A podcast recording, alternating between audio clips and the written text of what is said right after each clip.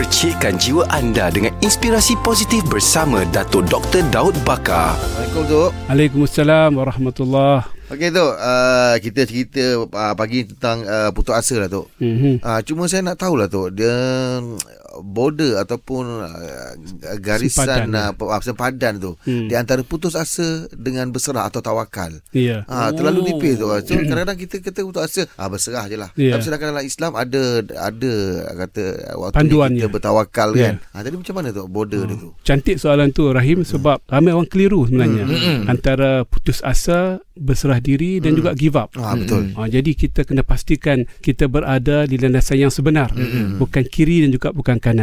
Dalam Al-Quran disebutkan faiza azamta fatawakkal 'ala Allah. Bila kita telah melakukan keazaman barulah kita bertawakal. Bukan bertawakal baru kita melakukan usaha. Oh. Itu salah.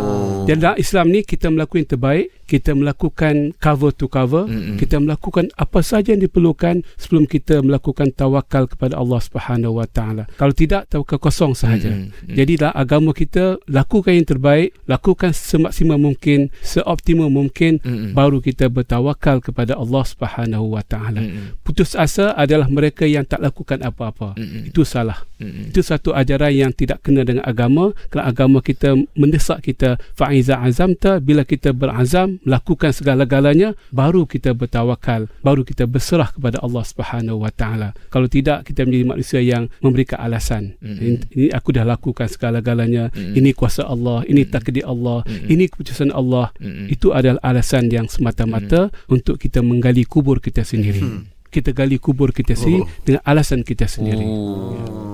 Lagi dia memang lagi senang daripada uh, nak mencipta alasan daripada nak berusaha. Memang manusia disebut oleh Allah Subhanahu Wa Taala innal insala ala nafsi basirah walau alqa ma'azirah sifat manusia suka cari alasan Hmm. dan kadang-kadang lebih teruk lagi Jeb dengan Rahim menggali alasan orang lain Alam. Oh. salahkan orang lain Nunding jari. itu paling teruk lagi bukan Oh. kesalahan kita uh, atau kesalahan ma- persekitaran kita menggali kesalahan Orang lain Allah. pula. Oh, okey okey baik tu. Terima kasih banyak tu. sama Rakan Inspirasi bersama Dato' Dr. Daud Bakar setiap Isnin hingga Jumaat jam 6.45 pagi bersama Jeb, Rahim dan Angah di Pagi di Sinar menyinari hidupmu.